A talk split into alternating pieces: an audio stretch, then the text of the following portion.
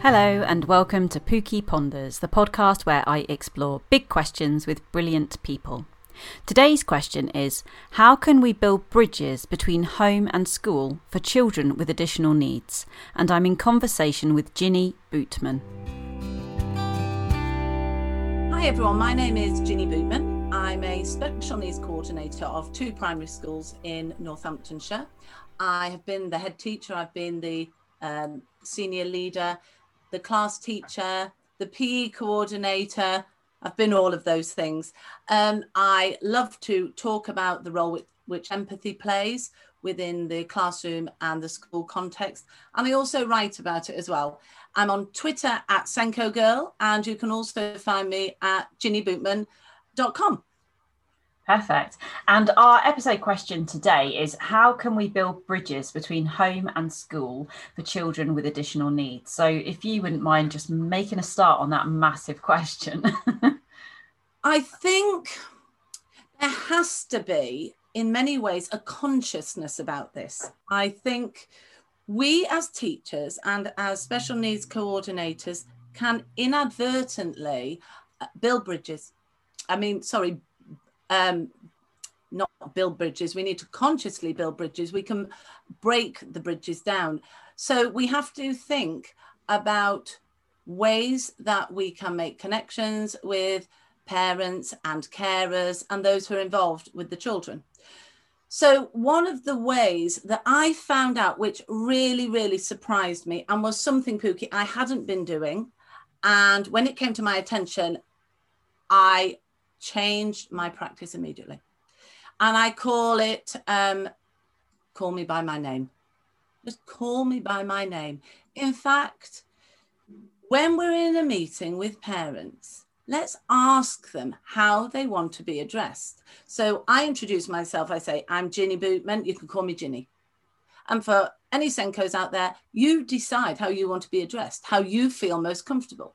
And in the same way, the people at the meeting then tell us how they want to be addressed. I cannot believe the difference that makes. I have spoken to parents, and parents say when they are called mum, dad, grandma, granddad, auntie, they feel so small. They actually don't feel as valued. And there becomes this, and I talk about a lot this hierarchy, a perceived hierarchy. So by us asking them how they want to be called, we actually are leveling everything out. And I'm very much for, um, I call it flattening the hierarchy. The parents are the experts, and we all need to work together to make sure that we can get the best for our children. So that's my first top tip that's come from parents. And Pooky, it comes from parents. Parents constantly tell me ways that we can improve those links between um, home and school. So that that's kind of my first top tip. Um, my next one is about meetings. Have you ever been given the time that you have to go to a meeting at school? And you are the 1045 and you're like, right, that's at least my whole morning wiped out, if not my whole day. Yeah. And actually, it might be parents are working, it might be there are other siblings at home, it might be um, that there may be a younger sibling and they have a nap time. All of these things, once again, we have to consciously think about it. So, what I aim to do, and, and I am able to do this because I'm purely a SENCO of two schools now, is, is I give options for timings. So I I ask parents when would be the best times for them, give them options, and we find a suitably it's a suitably convenient time. And by doing that, once again, we are valuing one another. And actually, it goes two way, doesn't it? The parents are valuing us, and we are valuing the parents. And I have been known to have a meeting five o'clock in the evening on a Zoom so that both parents can can can be at the meeting or a parent and a grandparent who whoever um, wants to be at that meeting. So i think timing is very important. Who attends? So i once had a meeting and i thought it was just a mum coming she brought the grandma. You know, they both came in together, the mum and the grandma. And I thought, oh, I'm in for it here. I'm in for it. Because I wasn't expecting two people. I was expecting, and you know, as a teacher, we sometimes have that that feeling of, oh gosh, they've brought in the reinforcements. They've brought in the reinforcements. I couldn't have been any more wrong. I couldn't have been any more wrong. The meeting, I had two different pairs of ears listening about the same child that they cared for so much. And the feedback I got from the parent was, do you know what? I wasn't going to bring my mum, but my mum said, can I come along as well? And the conversation we had in the car on the way home was brilliant because we all we both heard different things and that was really interesting for me and now i say bring however many people you like and i'll bring the chairs because people people hear different things and otherwise one person will go to the meeting won't they they will hear the things that are important to them and then they go home and feed that back. It's like if any of us go to a meeting, we hear the things that interest us most or yeah. that we're most worried about. Then we go home and it it's not the same message, is it? It's the diluted bits become even more diluted and the concentrated bits become even more concentrated. So I would say invite more people. It's a positive. It's a real positive to invite invite invite more people um, to the meeting. Um, how do we have the meeting? Some people like face to face meetings, some people like Zoom, some people like a phone call, and some people like face to face. Once again, it's down to really personal choice. Give the options, see what people like, what they would prefer, and what we can accommodate as as a school. And that seems to work very well. Um, I think emails are a really, really interesting one. And, and I have to say, I found a little bit contentious. I'm not an email person, Pooky. I feel that emails can be misconstrued. Yes. You can end up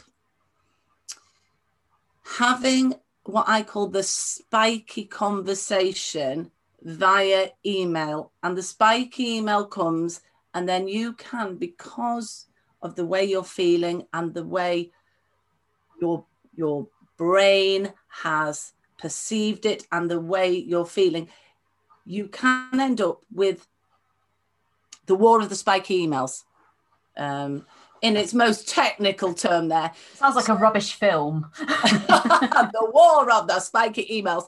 And i think um, the way I deal with it, and this is just me personally, I'd be interested what you think, Pooky, is if I get the spiky email, I tend to reply or respond either with a phone call yeah. or with a face to face conversation. But can I just say, they are really scary at times. And you have to, you know, you have to take your brave pill and just go, right, I will make the phone call.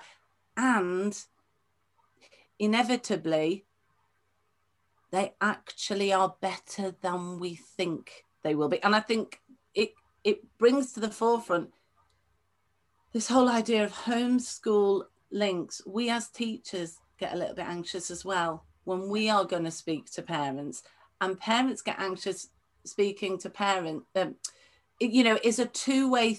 It's a two way thing that we all do care. Yeah.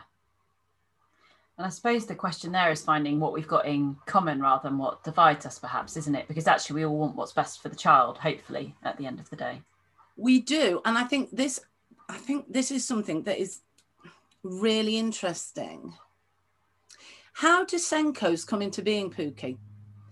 Do you choose to be a SENCO or are you given the SENCO role? And I've been thinking about this a lot because I feel that my role as a SENCO has evolved over time. I was given the role as SENCO, and through my life experiences and through the amazing children I've worked with over time, I have grown into the SENCO role and I love my role. And I think as schools, we have to consider who is the best person to be the SENCO in the same way, or maybe not the same way, but you know, who is the best person for each coordinator role in the school. But I think the the SENCO, I think it's a bit off them. You know, I do feel it's it's a it's a it's a part of us. I think if we were a stick of rock, it would say it would say SENCO yeah. through through the middle. And you've hit you've hit the nail on the head. It's about the shared caring for children. And it's about not just the child now, but the child in the future. And, and that comes back to we need to have time. We need to have time as SENCOs to be able to do our role really successfully and to be able to immerse ourselves in it and to be able to do the paperwork and to be able to meet the parents and to be able to have those conversations with the parents and the teachers because we are at its best an interface often between the home and the class teachers and and the teaching assistants. So it is it is about everyone wanting the best for the children in our care. Absolutely. And do you have different kinds of parent and carer types or conversations that you have because i'm imagining that someone who might be listening to or watching this might have a particular um, you know parent or carer in mind. And I'm, I'm i'm thinking of two that i get asked about a lot. And one is the expert parent carer who perhaps thinks that they know what's going on for their child, but they perhaps haven't received that label or diagnosis yet, and they are trying desperately to be heard and might feel quite unheard by the system. Um, and then the other I'm thinking about is a parent or carer who doesn't seem very keen to engage and who we find it very difficult to build those bridges with at all. And we know um, that a child who perhaps is struggling with I don't know, learning to read, say, would really benefit from that input at home, but we're struggling to engage with them. They're the two that I get asked about most, but you might have others. And I don't know if you have different strategies for working with those different kinds. I think whatever parent I'm working with, the key is for me to listen and to listen to understand. I have quite a lot of parents who they come under generally two two uh, two headings. One is the the parent who is very emotionally charged when they come in. They come in and they are they are they can be very very upset. And they come in and they come in with the story of their child. And the story of their child may be linked to their story when they were a child as well. Mm. And there can be quite a lot of anger there because what I find is that parents have experienced something in their childhood and they were never given the support they want. So they have their armor on and they are going to fight so that their child doesn't go through what they went through. And I listen to understand and I listen to learn. And it's really important that, that the parent is able to say everything, everything to me. This is especially, this happens when I have parents who are choosing whether their child is going to move from another setting because that ah. has got a lot of emotion with it. Yes. Because imagine that a parent, for whatever reason, has decided to move their child from one setting to another setting. They are moving their child from their peers. They might be moving them out of the catchment area for the secondary school. This needs to be right. So they have their armor on and they are testing me. They are testing me and they are testing me about my ethos, about my values, about my track record. And do you know what? Absolutely. Absolutely. Ask anything you like.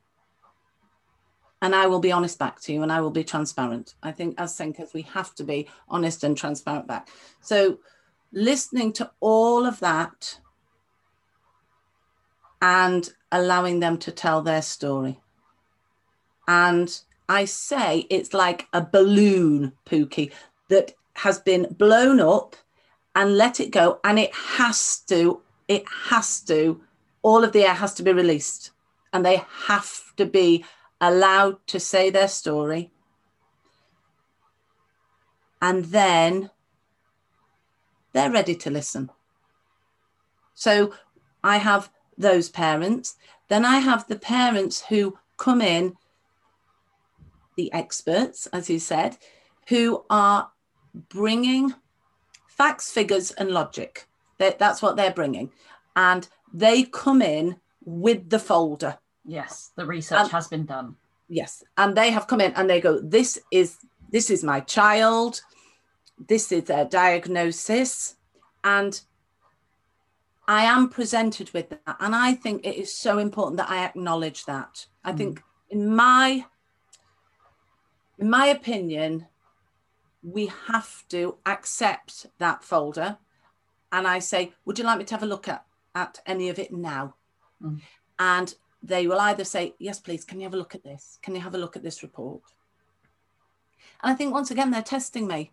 I think they are. And that's, of course, they're going to test me, Pooky. If they've had a bad experience for whatever reason at another school, they are going to check that I am worthy of being the school their child goes to. Absolutely right.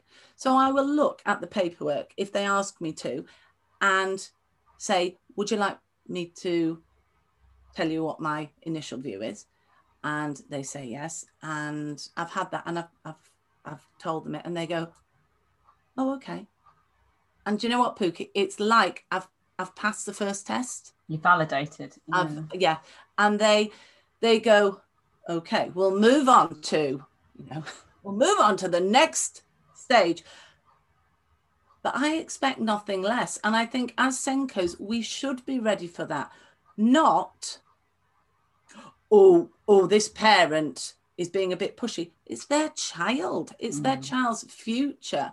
And actually, we are so important in paving that way. So I had a parent came in and they said, We really think our child should have an EHCP. So I said, Okay. And we had a, another meeting and we looked at it. And I said, From what I can see, I think we should look into this further. And they said, well, at the old school, they just kept saying that, but they kept fobbing us off. You know, a bit like, a bit like the lift in Dirty Dancing. We'll do it later. We'll do it, and they never did get the lift. And so I put timescales in for them. They really liked that. I said, right, it. I will do what I can do, and what I don't know, I will find somebody who can help us. And they said, Ginny, that is all we've ever wanted to hear. And we just want timescales, we want meetings, and we want somebody to tell us what they do know and to tell us the things that they don't know because yes. that, that's human and, and that is honest. Quite interesting speaking to other colleagues. Some people can see that as like as why would you say that you don't know something you know as a professional shouldn't we pretend that mm. we know things because it makes us appear that we don't know what we're talking about i don't know everything i don't know everything i have children coming into my care who have conditions i don't know about and what i do is i find out about them I go online, I go on to the different groups I'm on, I go on Twitter, I ask you, Pooky, you know, I ask people to give me guidance to find out about it. And the next meeting, I say, I found out this and I found out this. And that's parents want to know that we care about their children and that we will do what we say we'll do. So I do have different different kinds of parents. There are some parents who, for whatever reason, have got these barriers up and I need to prove myself over a long amount of time for them to trust me enough for for us to be able to have those conversations about getting outside agents in and i i don't push it i i really do listen to the parents and i might go in thinking i'm going to say one thing in a meeting but it might change because the time isn't right and i gauge it and how do you go about knowing? I mean, because that's the thing when you don't know, how do you know? How do you work out what to do next if you are in that situation where you don't know? So you said sometimes you'll go and research, and and sometimes you you know you might feel a little bit uncertain about how next to, to proceed. I mean, do you work as as part of a team, or where where do you go next when you're unsure?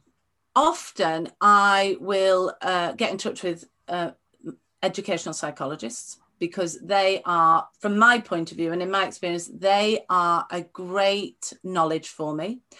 I have built up a really good network of outside agents, of occupational therapists, portage workers in preschool. So I get in touch with different people who know more than I know and yeah. say, What do you think? And that works really, really well. I also do my own research by reading around and then take back to the parents where I'm at. Often, parents, they come to me with their own books for me to read, yeah. things for me to look up on the internet. And that is brilliant because actually they know their children yeah. and they say i think you should read this because i think this this this is what this epitomizes my child. What do you think?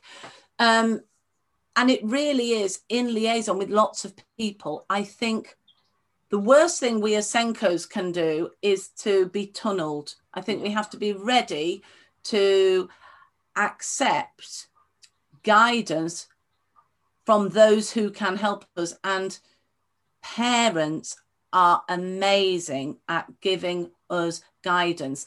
And parents know their children best. And when I have phone calls with parents, I write notes so that we've got all the information we can about those children. Children coming in, we make sure that the classroom is set up right for them. Because that's the other thing. When children first come into our setting, we want to make sure they're coming into an environment that they feel safe and that they feel confident and comfortable in. So I think one of the most important ones is the uh, the parent and the school, but also having the outside agents giving us advice as well.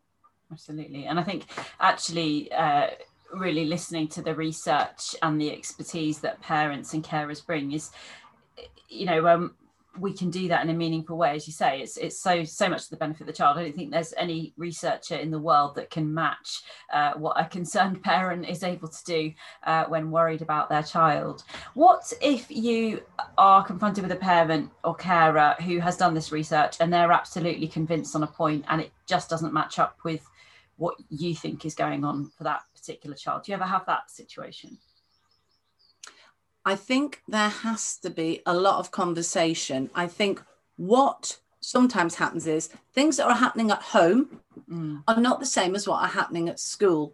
And it is acknowledging that. And actually, what is seen in one context may not be seen in another context. It, there may be masking involved, or it may be the different way that the environments run. Sometimes children appear to function better within a class classroom situation because there are the very set routines and mm-hmm. such like but then they may go home and they have been so careful and so wanting to be the same as everybody else that they may um, have outbursts at home. It's the old, I'm sure you've heard of it, the the pop bottle. Yes. The pop bottle situation that the child is in school and things happen in school, but they keep it to themselves. They keep it to themselves. And each time something happens, it's like the bottle is being shaken. they get in the car and the parent says, How's school been? And the child literally explodes. So it is acknowledging that there may be different behaviors at home and at school. And I do think often, in my experience, to have an educational psychologist coming out, and I work with amazing educational psychologists who who absolutely look at what's happening at home, what is happening at school, and then they are able to help us, yes. help us because I would like children to be even across both. And if we can do that by putting in systems that are the same across both, if we can have, um, we have different things like we have um, uh, sensory boxes that have got things from home that come into school. Children bring things in from home to school if that works for them. So, systems that work in one environment, we try to have in the other environment. I also think if we can inform parents when school is a positive place for their child, it's mm-hmm. really, really important. By phone calls, I take photos and send them home because as parents, we don't always believe it unless we see it. We don't, we don't, because that's the nature of being a parent. So if there has been um, an incident where a child hasn't been very happy, say in the playground or whatever, and I go out to monitor it, and that child is having a great time on a pogo stick, for example, I'll take a photo and I will send that home because parents also need that reassurance. Yeah. So I think it's it is that reassurance, and sometimes a parent may may want a you know seek a diagnosis that maybe the school isn't seeing within the school setting but then the parents know the child best. So we have a discussion about that. And the parent, you know, I say, yes, go, you know, go for the diagnosis because you feel that that your child is exhibiting, you know, um, those those certain traits. And the parents go, thanks. Because it's not either or, it's not either or either or at all. It's us working together. So once again, it's working together and listening and acknowledging it. And you talk about the role of empathy in your role and that being a kind of big passion for you. How does that play out? Why does it matter so much, that empathy? There's this great, great example of empathy and it's in the book that I told you about, the book by Peter Bazalgette called The Empathy Instinct. There was an art installation in an American museum, and the art installation was putting on a pair of headphones and listening to somebody's story. And as you listen to that person's story, you also were given their shoes and you put your feet in their shoes. And as you listen to the story through the headphones, you walked around that art gallery wearing that person's shoes. And that to me is the essence of empathy. The fact that parents who have children with additional needs, it is their whole life. And if we can put ourselves in their shoes, we will begin to understand more. It's not about the hour before the child comes into school. It's mm. not about them picking their child up after school. It is about the child all the time for that parent. Yeah. And the wonderful Brene Brown talks about empathy, about actually sometimes parents are overawed by everything they have to do with and for their child. And it can feel like a dark hole. And as educators, we need to say, Do you want me to climb down that ladder and come down and stand with you and stand alongside you and be with them? And I think the moment that we can be with parents and parents know that we truly do want to feel what they're feeling, then there is that connection. And when we get that connection, then we can all help the child together. So I think it is about consciously trying to understand what parents are going through. I think the empathy also works by actually on a daily basis go out going out and having the conversations with the parents about what the child's been doing during the day all the positives i heard a parent uh, no i did a talk and a parent messaged me and said i was the parent who dreaded the teacher coming out to say what my child had done wrong that day and it breaks my heart. Our role is to make connections and to walk alongside those those parents. And i think we could learn a lot from um, medicine. Peter bazalgette he talks about having a bedside manner. Now if you've ever been into hospital and taken your child into hospital i hope everybody else has had this experience that the bedside manner they have is caring. Everyone is everyone is together on on this. We are as one, and I think we in education can learn from that. I heard an amazing parent talk, and she said, um, her child had a medical condition, and when the person in the hospital spoke to the child, they were chatting about the child, and the next time something came from the hospital, the headed notepaper had a picture of a pug on the top of it because the child had a pug. Oh, wow. And the letter to the child had a picture, and it makes me really emotional because that is a little thing, Pooky, but it's such a big thing. And that became such a positive link between home and school because that person from the hospital had just picked up on that about the child and the child couldn't wait for the letters to come home from the hospital and then the child was sending the letters back and suddenly everybody's shoulders go down and mm. there is everyone is just working together um jamil zaki the war for kindness which is another book that i've told you about I love this idea. We catch one another's empathy. That's a lovely idea. How wonderful is that? That we catch one another's empathy. And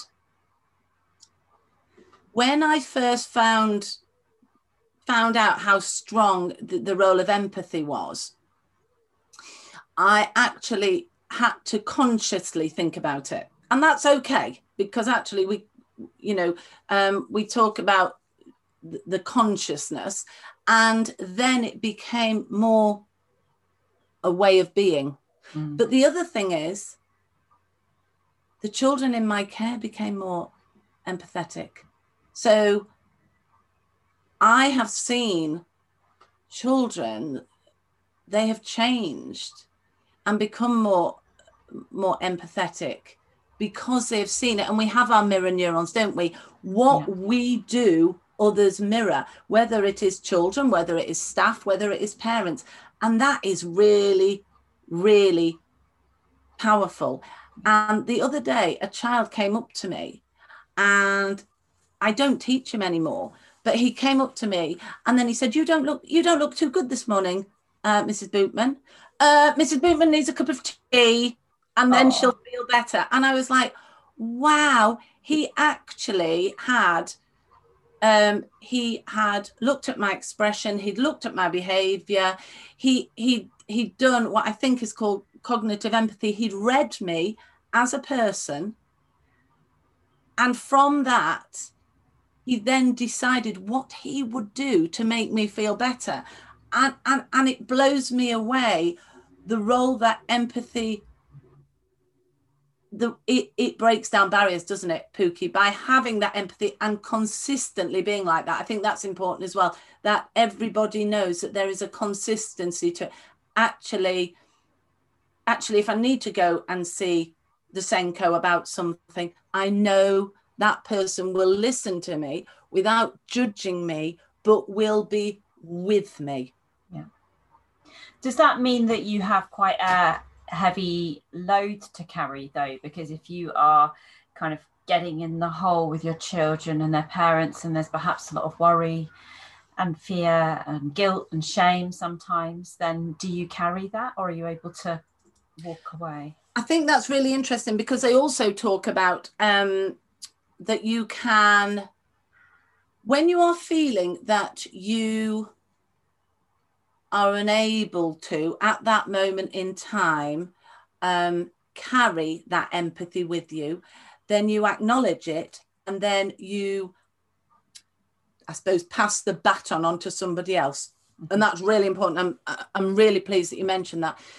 You know, when you, you're having a bad day and you are mm. having a bad day, that we acknowledge that and we ask another member of staff or a teaching assistant when we are in that environment where people are uh, empathetic that we say um, mrs so and so can you just have a word with so and so or so that we can pass that over to somebody else so that we do share it. Because it's important to look after ourselves. It's the old adage isn't it put on your own um, oxygen mask before you put on somebody else's.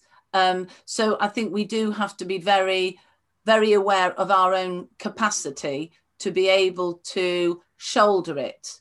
And when we aren't able to, that we do ask somebody else to help us out absolutely. And i think that is really important and i do think that you know you talked about uh, being a SENCO earlier as being kind of almost like a vocation or a calling a real passion that people have and in my experience often the kinds of people who are drawn to these kind of roles are not necessarily so good at knowing when to look after themselves. Very good at looking after everyone else but not always so good at looking and once again themselves. it has to be a consciousness. Actually i'm not going to be any good to anybody else if I burn out or if, you know, if I take too much on. And so, mm. yes, I think it is that consciousness. Actually, I need to ask for help. And asking for help, I think we need to see as a, as a strength. Yeah. And we need to see ourselves as role models, perhaps, in, in doing that too, don't we? And I think as a role model, we mirror it and then other people do pick up on it. In my experience mm. my my colleagues they they you know we all have got that that empathy. We all are role models for one another. Yeah absolutely. On a totally different note i have to ask you about chickens and how much we can learn from chickens. Well i got chickens in the first lockdown and i have to say it's been such a long time that my chickens have laid eggs. Those eggs have hatched, and now oh, wow. they are laying eggs. So that, that is how long. Yeah, yeah. I mean that that it. You know, when you think how long how long has COVID been? You know, wow. I, I've got I've got baby chickens now laying eggs. So I go out in the mornings and I let my chickens out, and you have all different kinds of chickens. Do you have chickens, Pooky? No, I don't have chickens, Ginny. I, I think I'll be regretting that by the end of this conversation. Right. Though. Right. Chickens, if you're feeling sad, you go out to your chickens, you let the chickens out, and some chickens just get the food that they know where it is. They always go to the same food, right? They are just the chickens, like the I don't know. The chickens are just always like it the same, you know. And I think some of we all like things the same, don't we? Sometimes. Then I have me other chickens. They just run around looking for the food. Pooky, the food's always in the same place, but they have to run around. They have to run around, have a, you know, have a little, have a little gas with their friends, have a little chat, and then they come back, and the food was always there, Pooky. So, you know, I think we can learn a lot from chickens because some chickens go And some people just like the calmness. I'm Mm, going to get mm. up this morning and I'm going to have my frosties and I'm going to have it in the same bowl with the same spoon. Don't know about you, Pooky. I have a bowl and a spoon that I like, Yes, yes. Yes. you know, and and I do, you know, you know. Whereas some people would go, "Oh, this morning, what shall I have? I might have frosties, I might have porridge, you know, I might have a little bagel with a bit of cheeky cream cheese," and then they go, "Oh, but I will just have the frosties." You know, I'll come back to the frosties. and and then I have some some of my chickens just go off. I don't know where they think they're going. And do you know what happens? They come back, and I have to have a bit of food left for them because all the other chickens have eaten all of all of the food. So I think I call them my chickens of hope because, and then I never know how many eggs they're going to lay, right? And then some of them lay where they should, and I open the mm-hmm. little box, and it's like a gift from heaven. Oh, oh it's amazing. Just to give every egg, I thank them mm-hmm. because you know you do, don't you? But then I have that, you know, the rogue chicken.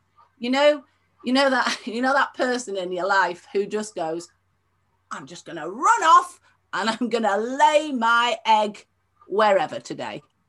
And and you've got to find it. So I just think chickens are amazing because they bring happiness and they bring a little bit of chaos. Mhm. And I've got one chicken, I have to tell you, one chicken gets out every day. Every day. Gets out. And people go, Ginny, did you know your chicken's out? But do you know what, Pooky? It always comes back. Oh, really? Yeah. So you've got those friends, you know, those friends, colleagues, children who go, I Mhm. want that freedom. And they go out and and and they always come back. So it's and the, but you know, every chicken always comes back at night because they just need to come back. So they can have their freedom, whatever, but they always come back at night. And and they're always pleased to see me. I give them grain, they take grain out of my hand. So oh. it it's kind of it's a little bit of love, really, Pooky. That's lovely. Who knew that chickens were such a fascinating study? But there you go. And I guess it, actually, just like you were talking before about creating that kind of safe space so a parent or carer who hasn't been heard before is able to finally talk and talk until their balloon is empty. You kind of do that for the chickens. It's safe and warm and nice here. So, It, it's safe and warm and nice, and then and they and they lay different coloured eggs, which is even more exciting. So I go in and yeah, depending, I guess it's what breed they are, but we have different colour. So we know what which which chicken has laid which egg, and they give us they give us the gifts that they give us. But yeah, they come back to the safety, and we all need that safety. I love that analogy. You Mm. know, they all go back to their safe place. That's lovely. That's really lovely. I feel our time is coming to a to a close. What what thought would you like to leave people with?